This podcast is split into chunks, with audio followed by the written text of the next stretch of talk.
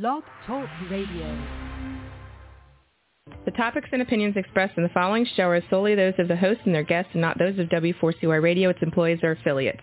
We make no recommendations or endorsements for radio show programs, services, or products mentioned on air or on our web. No liability, explicit or implied, shall be extended to W4CY Radio, or its employees, or affiliates. Any questions or comments should be directed to those show hosts. Thank you for choosing W4CY Radio.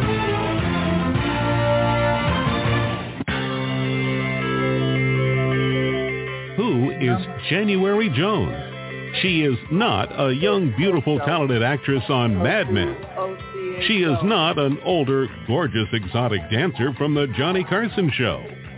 She is an author, and she wrote, Thou Shall Not Whine, the 11th Commandment, that reached number one at Amazon.com. She is a reality TV golf personality with World High Stakes Golf televised on HDNet. She is a humorist and winologist expert. She is your featured host today on January Jones sharing success stories. So sit back, relax, and get ready to laugh and listen to Ms. Jones with her eclectic roster of guests as you learn life's lessons. These stories plus sharing equals success. Welcome and remember, beware because you are entering the no whining world of January Jones.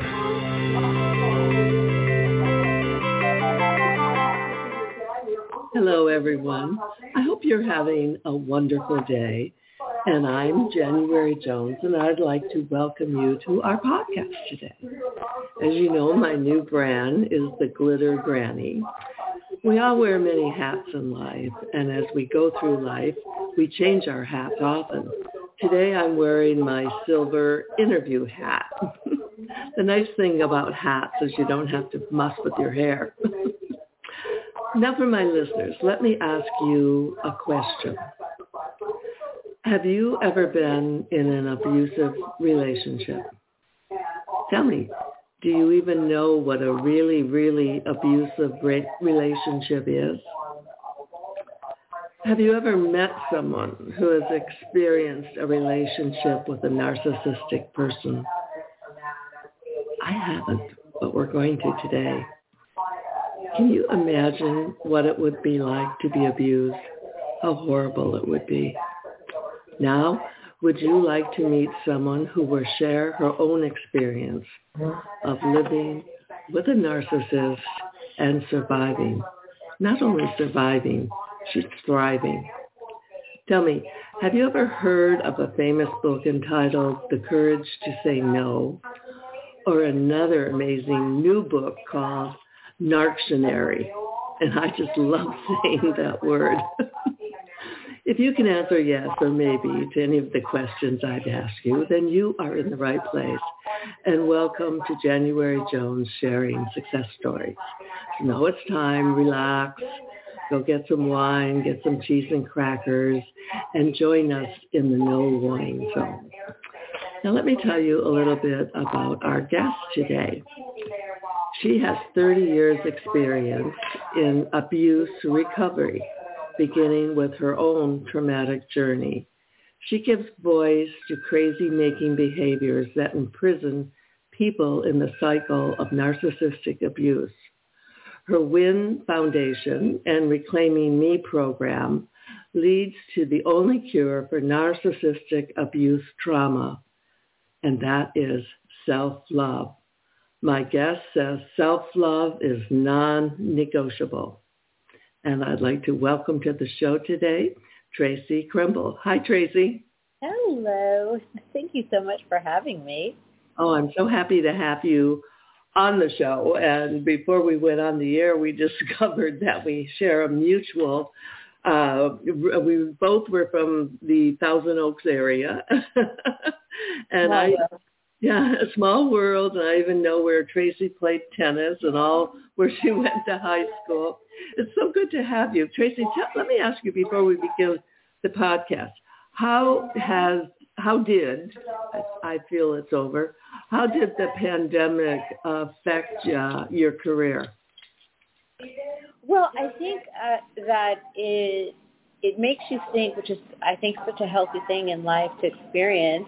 It it makes you think outside the box. Uh, one of the best things that came from it is our recovery program was always based in a walk-in basis and the pandemic forced us to go into online classrooms and we have been able to reach so many more women throughout not just the USA but globally who can now participate in, in recovery from the privacy of their own home or their own phone.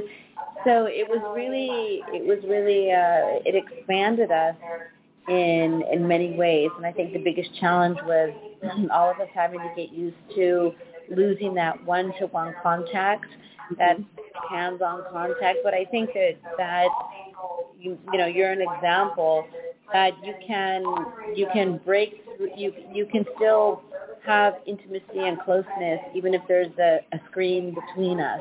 And, and that's the one thing that I learned that it was possible to continue that intimate feeling of healing even though we're in an online classroom. Yeah, and I think that's one of the things I call it the pandemic pause. And I think that's one of the things that a lot of people have found, uh, even though it was awful when it began, along the way, uh, more options became available. And people, the way they are, they are adaptable, they adjusted, they made changes, take a deep breath and uh, carry on, which is how you get through anything in life. Now, you've been in the recovery world uh, for almost 30 years. It's hard to believe you look so young, but now tell, how did your journey begin? How did you get into this profession? The I entered this journey and I found myself living in highly narcissistic relationships because as a child I was raised in an environment where there was narcissism and so the personality trait of a narcissist was normalized to me. So because it was normalized, it took it getting to extreme levels of dysfunction for me to to admit this is a very painful environment. So I think like a lot of people, you were drawn to something that was familiar and uh, that would probably have made you feel comfortable in the beginning. Um, okay, let's talk again about your book, The Courage to Say No. That's an incredibly wonderful, inviting title. Uh, how did that come about? So the my my road to recovery began by uh, it, it began when I found myself in my mid twenties, uh, marrying somebody who uh, became a completely different person after we were married to the point that they were threatening my life, et cetera, et cetera. And so I had to literally run for my life and go into hiding. And the book is called The Courage to Say No More. And so what happened to me is that as I, as I untangled myself from that from all the trauma that happened and as I said, that was like an inferno of abuse. Because I was raised with a, a low heat under my whole life, it took extreme situations for me to recognize that I was in trouble. So when I left that, I did the the classic forms of healing when you're coming out of uh, a covertly abusive relationship fast forward in my life because because narcissism and the personality of narcissism was at a base level for me. I could not uh, recognize when this personality would re-enter my life, and especially at the time, January, that narcissism, narcissistic abuse trauma, narcissistic abuse, it didn't have a name. No. You know, they were called a jerk or dysfunctional or no, they're really not that way. So I found myself for many, many years living in highly narcissistic, painful relationships without thinking there was something wrong with me, mm-hmm. sending myself into anxiety and depression and self-doubt and all those different things. And it wasn't until uh, one day I walked into a therapy office. Mm-hmm. The therapist says, you know, why are you here? And my response is because my brain feels like it's made of mush and I feel invisible. And that was the only way that I could describe where I was. And it took some time, but I just, I got very lucky and I found somebody who was on the front end of this. And after several, like almost a month or so, she said, I think you might be suffering from abuse with a narcissist. And I'm like, what is that? And that's the game changer for me is that the ghost be, uh-huh. became name. So the courage to say no more was my my phase one and the first part of my healing, uh, mm-hmm. from healing very traumatic abuse, and then the second part of my recovery came in really specializing in this thing called narcissistic abuse. That's an amazing introduction uh, to our podcast. Uh, right now, we're going to take a break, and if uh, you are a whiner or you know someone who whines, this is the book for you. Lately, there's a whining epidemic in our world. People are even whining about whining. Are you sick and tired of listening to everyone whining all the time? So was January Jones, the author of Thou Shall Not Whine, the 11th commandment that reached number one at Amazon.com. Ms. Jones based her book on a survey of the top 10 things that people whine about at all ages and all stages of life. January is a success coach that can tell you how to help others. When you buy Thou Shalt Not Whine, the 11th commandment, you'll find out what people whine about and how to stop them from whining. This is the perfect gift book to give or get for any occasion. Thou Shalt Not Whine was voted the best gift to be given anonymously for those special people in your life. Ms. Jones is an internationally known author in the style of Erma Bombeck, specializing in housewife humor with her book being published in Korea and China. You can find Thou Shalt Not Whine at Amazon.com. I wanted to mention that all of my books are now at audible.com. And we're back with Tracy Kremble, who is not a whiner because she is a winner. Tracy, before we go on, could you share with our listeners your contact information and where they can get your books and your website? Oh, thank you very much. My my book is called Narctionary, my most recent book. It's available on Amazon.com, and you spell it like dictionary, only with Narctionary. Very clever. uh, my website is drtracy.tv. Okay, good, wonderful.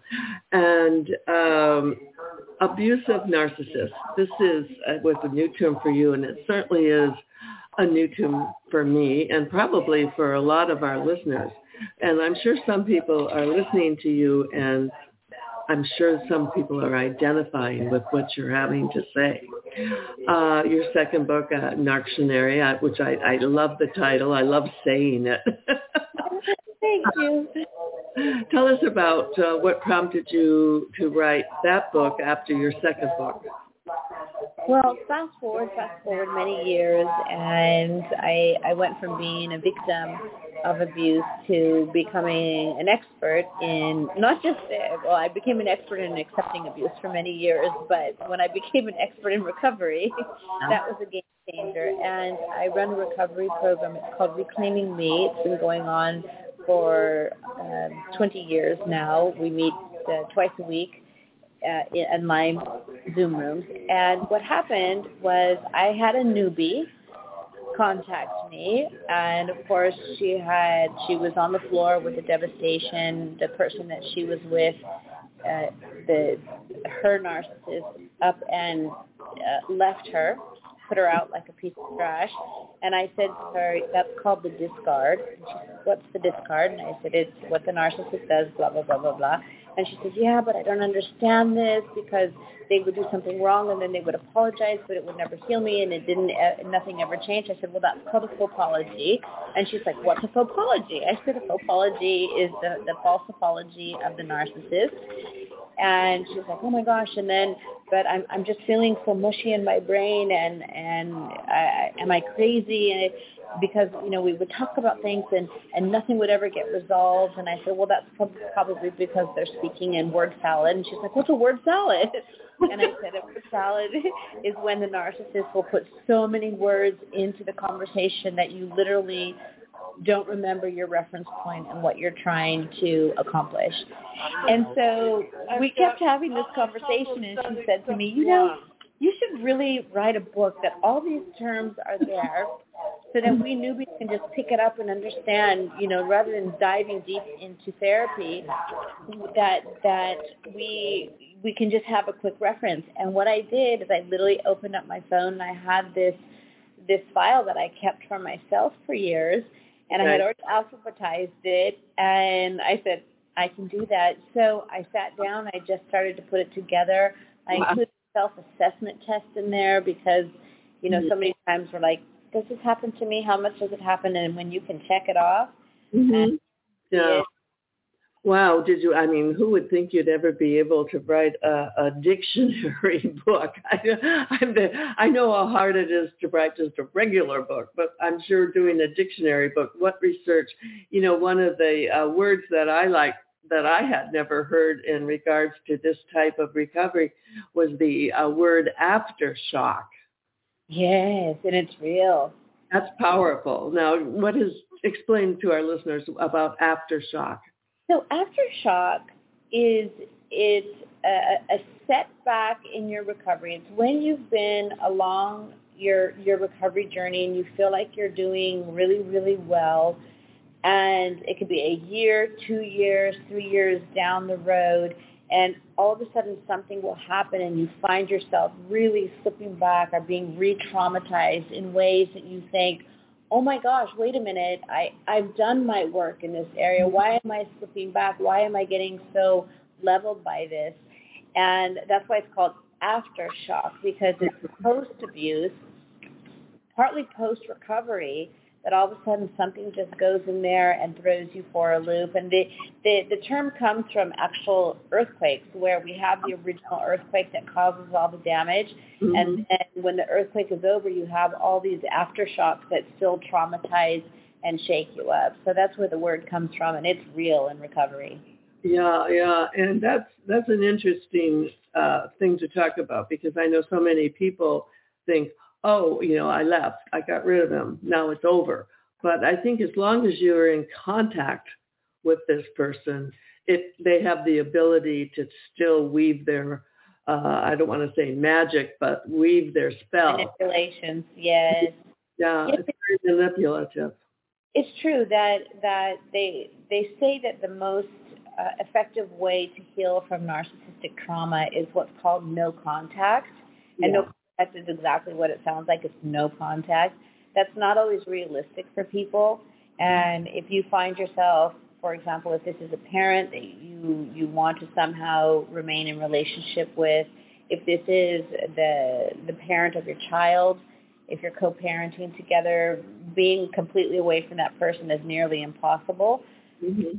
And so there you know, there is contact, but it will, if you don't have what I call your emotional fire suit on, you can easily get burned by them again. Wow. Um, just out of curiosity, because when I was uh, through my life, I've always heard the term when people were acting not quite right, we would hear the term bipolar. Are narcissists, do they tend to be bipolar? That's a really good question, and I'll tell you why. Is you hear the term narcissist thrown around a lot lately, and you hear yeah. sociopath, psychopath, and there are definitely degrees of narcissism. It's not just clear, you know, one, black or white. It's a spectrum disorder. So it, you know, it's not like pregnancy. You're just a little bit narcissistic. It, you know, it it's a spectrum disorder, and so it can go from healthy narcissism right here on up the scale to narcissistic characteristics to narcissistic personality disorder to antisocial personality disorder, which is sociopath, psychopath. Mm-hmm. So along that, many times people in the past would probably call a narcissist a bipolar. A bi- no. narcissist can tend to present themselves as bipolar because their personality goes from zero to 100 in a second. And so they're in a benign state. They don't get their way with something, and their their personality can can do this. This doesn't make them bipolar. This makes them manipulative. manipulative, yeah. Bipolar is, you know, we all have this line that emotionally that we run in, and what happens with bipolar is, is that it can be a slow grade up and then a big crash. Yeah, yeah. Narcissists are like this to gain control and to keep people just disheveled. Yeah, and it seems like narcissists ha- have a plan where I think sometimes bipolar people are actually victims of their own disease. And yeah, and uh, I, I, I think of now that I'm talking to you, I think of a narcissist as premeditated. Uh, I told you my favorite word, aftershock, in your book. What is your favorite word? Oh my goodness, there's so many, but I think that the one that that I appreciated the most along my recovery journey, uh, and it's called "Poop in Your Soup." And, and what it represents is how toxic narcissistic uh, abuse is. Mm-hmm. And so narcissistic abuse is like having poop in your soup. And and no amount of poop in your soup is ever okay. And it was a reminder to me to understand that that you cannot, Tracy Kemble, you cannot allow yourself to even tolerate a drop of it if you're going to get well. It is toxic and it will make you sick. And so that one I laugh at. I was able to laugh, and it's always so good when you can reach points of uh, moments of your healing when you're able to just shake your head and and find the humor or something or the extremity of it that doesn't level you. And that one was kind of a wake up call to me where I'm like, Tracy, why is it okay for you to dabble with a little poop in your soup? If somebody offered to serve you that in life, you would be like, absolutely no way. And that's a boundary that I needed to learn with myself is no is no and I am not interested and you can't convince me to accept more than than not, nothing, you know. yeah, very good. Right now, we're going to take a break. And, you know, it's been 60 years since the assassination of John Kennedy. And this book is a theory about who might have killed Kennedy. Let me ask you a question. Are you still wondering who killed Kennedy? Over 50 years later, the assassination is still a mystery. It is unfinished business for our country. Now, get ready for a theory that you've never heard before, but will make more sense than any other conspiracy theory that you've ever heard in the past. January Jones speaks the unspeakable in her book, Jackie, Ari, and Jack, The Tragic Love Triangle, connecting Jackie and Aristotle Onassis romantically prior to JFK's assassination. Did you know that Ari was Jackie's guest in the White House during the JFK funeral? He was the only non-family member who was invited by Jackie to stay there during the funeral. Aristotle Onassis was one of the wealthiest men in the world, with the means, the motive, and the money to order an assassination that was the perfect crime of the last century. Ari needed class, and Jackie needed cash. They were perfect for each other. Now, what is Camelot? It is but another tragic love triangle. Jackie, Ari, and Jack is available at januaryjones.com, amazon.com, and audiobooks.com, read by Ms. Jones. We're back with Dr. Tracy Kremble, and believe me, if you want to read about some narcissists, go read my Kennedy books. There's quite a few of them in there. Tracy, tell me, are are people born with narcissism, or is it something they're taught, or how does this come about in their life? What mm-hmm. uh, we are not born with narcissism. To answer your question, we are narcissists are created. They are created from a trauma basis. They're normally created by another narcissist, uh, and you know we come into this this existence as a blank canvas, and and it is the environment that we're exposed to when we are young that paints who we are. Becoming a narcissist is some as a child who goes into survival mode.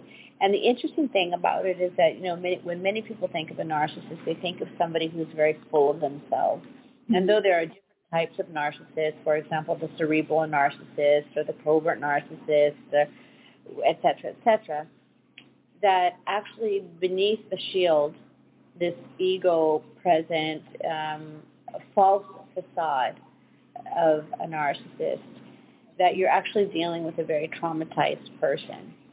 And can narcissism be cured? Well, technically I would like to say yes. However, in order for somebody to, to be able to heal from narcissism, it's no different than healing from any type of an addiction where you have to have that coming to reality moment where you say, I have a problem. I have a problem and my problem is killing me and other people. And because of the, the dynamics of narcissism, which is a personality that will not admit that they're wrong in anything mm-hmm. because it's stressful for them, they're stuck in the cycle of, of living behind that false facade and executing their maneuvers that they need to protect that broken self as well as continue to fuel their ego. Okay. Now earlier you used a term I hadn't heard before. You you talked about uh, healthy narcissists, nice narcissists. Uh, describe someone like that. Well, we all need, those are two different things, so I'll, I'll differentiate them. Healthy narcissism is, it, it belongs right here in front of us, and we all need it. And healthy narcissism what allows us to keep the good in and push the bad out. That sense of self-value that says, hey, you know, not with me, that I will not allow that happen. That's healthy narcissism. Okay. Unhealthy, a nice narcissist, I happen to know this very, very, very nice narcissist he is no one that would lash out and hurt someone, but he he is somebody who all conversations lead back to self. You could say, I went to the store today, and they'll say, I went to the store today, and I found this, and I got this, and that. I, I, my child just did really well in school. My child did really well in school. And I remember when I was young and I did well in school. So mm-hmm. I think that those are the nice, nice narcissists. Like, the common thing about a narcissist is that they just they usurp the room and they suck the oxygen out of the room, where there's just no space for other people in the conversation. We've all met people like that, and I, that term "suck the energy." out of the room really resonates with me through my 80 years of my life. That I can relate to that one. Um, so when you were talking about the nice narcissists, it sounds they're kind of like people who are just extremely friendly and want to be, uh, as you said, have every conversation get back to them. Is well, that... the goal of narcissist, imagine that a person with narcissism is like a, the way I describe it, they're like a cell phone battery. That if they don't constantly get fuel or charge, yeah. they they feel like they will disappear. They oh. they really feel like invisible people, and so that's why they they have to talk about themselves. It's a it's a way of them saying, "I'm visible, I'm visible, I'm visible, I'm visible. Did you see me? Because I need to be visible." Now, when somebody starts to go into being a, a dangerous type of a narcissist, is when they will hurt other people. They they don't have empathy, so mm-hmm. it, it, you know, what the reason it's called a faux apology is if somebody harms another person, and on our journey we will do some things that will hurt another person. Those of us who don't have narcissism will will say, "Oh my God, I hurt another person. Oh my gosh." Or when we're trying to justify our actions, we know deep inside of ourselves, this is your ego talking, you know, and we're able to come to those clarity moments and then begin to get back on our track. Well, a yeah. narcissist doesn't have that. When a narcissist apologizes, they'll say, first off, they, they don't care how the other person feels. They don't care if they hurt another person. They they care if they're discovered. They don't want that. Yeah. But their only goal is to is to get fuel from other people, reaction from other people, praise from other people, mm-hmm. or if they're bullies, tears and anger from other people. Oh, so they enjoy doing, oh, wow. They enjoy, as you're saying that, people are flashing through my brain. and I'm identifying different people that I wouldn't have called a narcissist, but now that I think about it, they most probably were. Um, it's important to, to note that that all of us can can walk off the straight and narrow line and have a moment when we behave narcissistically. Those of us who don't have narcissism, I would say that our ego gets in our way. Uh-huh. And we go like, oh, I don't want to be that person, you know, like, oh, that was ugly of me. So we, yeah. we can all like dabble in it, but somebody who actually has the nar- high narcissistic characteristics or narcissistic personality disorder, they are somebody whose baseline personality is firing like this the majority of the time. Yeah, yeah. Wow, that's a that's a talk about uh, dictionary, narctionary. You're doing quite a job here on this podcast. I'm learning so much from you. Does a person have to be leave a relationship. If you're in a relationship with a narcissist, I mean, I'm sure it would help to leave, but as you said earlier, what do you do when you can't leave? If it's a family member that, you know, you need to continue a relationship for the sake of your children? Well, that was one of the, the frustrating things. That was one of the frustrating things for me for a long time is that the advice that I was given. Can you hear me? Yes, I can. Yeah, yeah. The the advice that I was given was you need to leave, you need to leave, you need to leave. Well, I wasn't in the financial position to leave. Mm-hmm. I was I was annihilated as a sense of self, so I didn't have the self-esteem to leave. Right. So what how I have set up my company is my company our outreach our, our recovery program is it is none of our business if you choose to stay or leave. It is none of our business. What matters is that we have to get certain tools and um, healing into your soul so that if you choose to stay or you're in a situation where no contact is not an option, my module has six different uh, modules. My, my recovery program has six different modules to it, and one of the modules is when no contact is not an, an option, living with a narcissist. Yeah. And and I think that that's more reality based. And our whole goal is not to tell a person to leave or stay. Of course, if you're away from any type of trauma, you're going to heal faster. But there there are still ways, as I word it, to hold on to yourself when you're with a narcissist, and that's one of the goals of healing is to hold on to self, to not let them uh, usurp you and and you know uh, mind snatch you and body snatch you and identity snatch you and all these things that they do for well, you're saying they need to learn how to protect themselves and uh, protect themselves and to hold on to themselves because mm-hmm. we get in the habit of sacrificing ourselves for the narcissist. And uh, at the end of the day, we're actually sacrificing ourselves to, to maintain our peace. So there's ways to hold on to yourself without engaging in the narcissist. And if you're in a, a relationship and not in the position to leave, then that's what you need to do. You need to have your own survival skills and protection skills and fire suit that I mentioned earlier if you're going to stay with the flame. Right. Well, right now we're going to take a break. And I've written two books about people who definitely are not narcissists. They are all priceless personalities. Have you ever met someone who was unforgettable? Someone who has touched your heart and soul? People who have faced difficult problems? People who have struggled to find solutions? People who fearlessly shared their stories? People who have not only informed you but inspired you? People who have priceless personalities?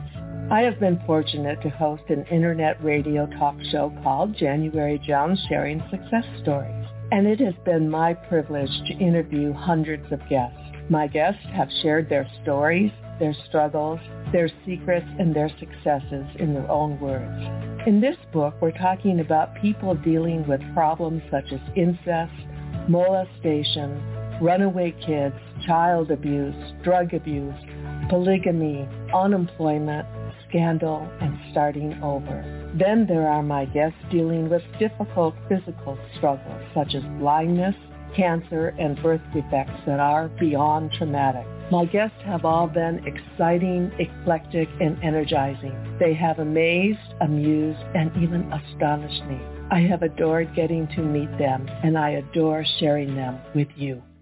Attention all listeners. Priceless Personalities, Success Stories Shared by January Jones, Volume 2 is now available at Amazon.com in paperback and Kindle editions. You'll be able to meet 10 amazing people who will be sharing their own personal stories with all their struggles, successes, and solutions, sprinkled with lots of humor and hope. Priceless Personalities features a teenager who becomes one of the famous Supremes from Motown, a nurse who as a humorist helps people to heal, an inspiring laughter yoga instructor, a mother dealing with the loss of a child, an incredible motivational speaker, a woman who married five times, a gifted paranormal nurse, a wise economist, a funny female humorist, along with an older man sharing his sweet childhood in the Deep South. January's guests are all amazing and amusing. You will never forget meeting them. Go to Amazon.com for your own priceless experience. Welcome back with our own priceless personality today, Tracy, Dr. Tracy Kemble. You know, Tracy, one of my daughters is a therapist, and I'm definitely going to get your book for her. Um, let's talk about what CPTSD is and how does that different from the PTSD that we're all familiar with? It's one of the big misdiagnoses that many people coming out of with narcissistic abuse trauma face. And what it is is is that, and, and it happened to me. I was in recovery and I was diagnosed with PTSD, and I did the recovery for PTSD, but I didn't fully recover. And of course, I made some steps and changes. And it wasn't until CPTSD came onto the market with recovery and I, I was treated for CPTSD and then I became really passionate about making sure that recovery victims get this area. So when somebody is faced with CPT, with PTSD, and I have a family friend who, for example, was at the Las Vegas shootings, and she has very bad uh, PTSD. And when you when she goes into her her uh, side effects, of PTSD, the fear, the anxiety, the mind racing, et cetera, et cetera, she's able to ground herself because she's able to say, okay, I'm feeling this way because I uh, was shot at on this date at this time. I don't like Las Vegas because it reminds me of this trauma, and it, it, it's you're able to take that trauma and at least put some boundaries around it. Not what happened, but mm-hmm. you're able to grieve within this box. Well, because narcissistic abuse has so many ghosts, i.e., for example, gaslighting, when somebody is trying to make you trying to make you doubt your own truth, uh, the the mind manipulations that that that take place, the many many violations of trust that take place, that if a narcissist were to come up to you and to say, well, exactly what did I do wrong? There's a really good chance that the victim of narcissism wouldn't be able to say, well, on this day, at this time, you did this because you're, you're bombed with so many aspects of it. For example, even love bombing, that when a narcissist love bombs you rather than loves you, this oh. creates trauma. Well, if you have been love bombed 500 times in your relationship, you can't put it in a box and properly heal. And then you add to it that every time somebody goes through a trauma with a narcissist, our mm-hmm. bodies, our minds by nature blank it out. So you're not able to heal because you can't recall the trauma. And so oh. CPTSD is about going in there and helping you take collectively the traumas that you've experienced and say rather than say, okay, on this day, this and this and this was done to you, it instead allows you to say, I experienced something called gaslighting, where somebody constantly made me doubt my truth. And the side effect of me not doubting my truth is A, B, C, D, E. So we're able to take that which is out here and collectively bring it together. CPTSD stands for Complex Post-Trauma Stress Disorder. Um, so what you're doing with your wonderful book is you're helping people uh, put, give a name to what happened and then go on to the next step where they're trying to figure out how to heal. That's fascinating that people don't remember because I always would think you would hold that trauma very close. But I guess if you don't want to face it, that's what happens, doesn't it? Well, it's also you know, it's it's covert abuse.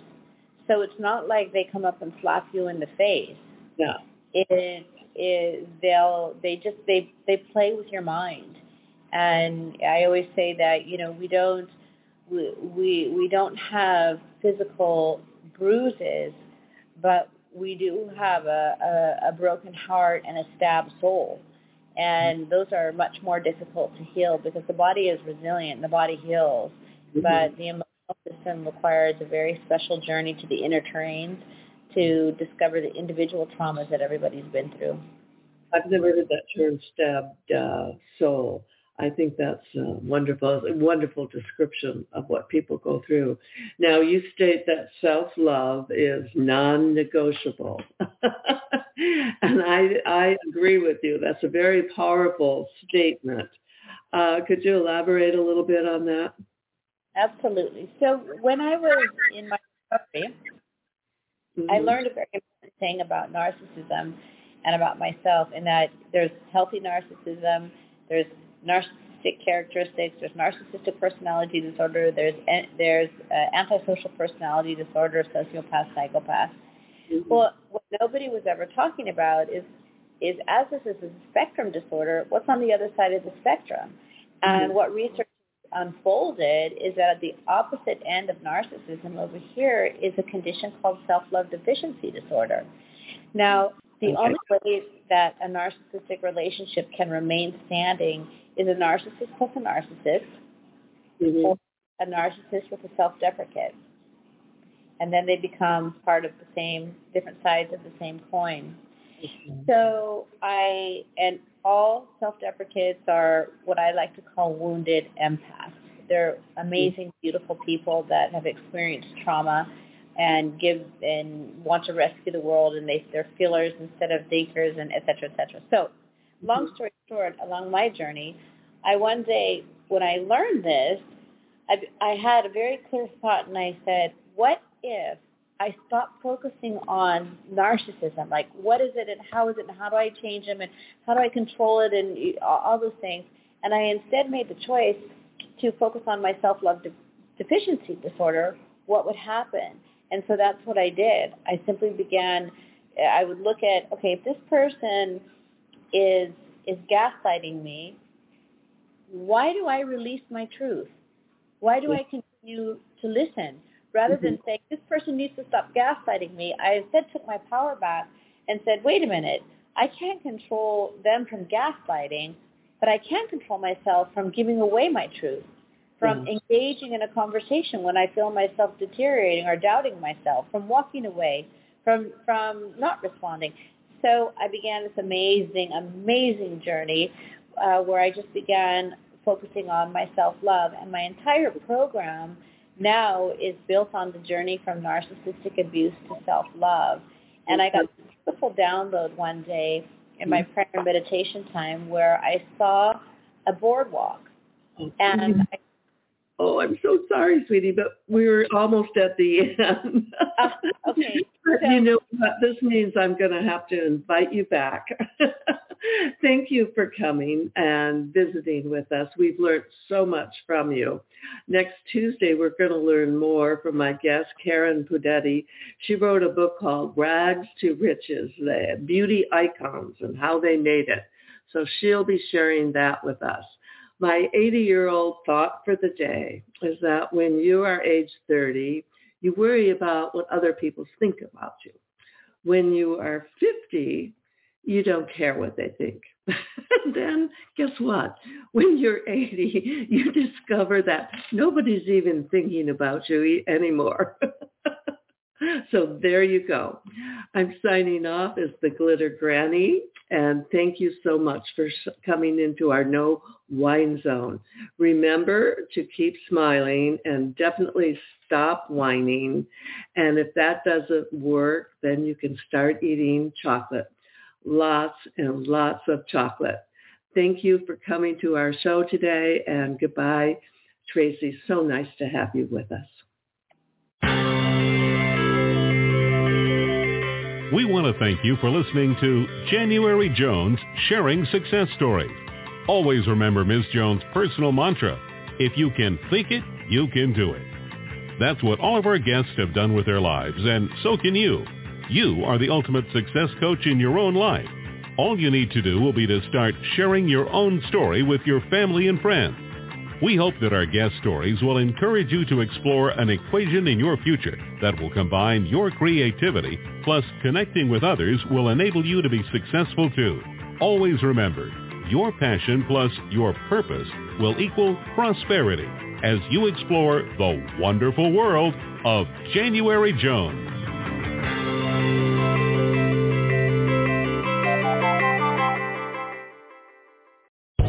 Land Casino asking people what's the weirdest place you've gotten lucky? Lucky? In line at the deli, I guess? Aha, in my dentist's office. More than once, actually. Do I have to say? Yes, you do. In the car before my kids' PTA meeting. Really? Yes. Excuse me, what's the weirdest place you've gotten lucky? I never win and tell. Well, there you have it. You can get lucky anywhere playing at LuckyLandSlots.com. Play for free right now. Are you feeling lucky? No purchase necessary. Void where prohibited by law. 18 plus. Terms and conditions apply. See website for details.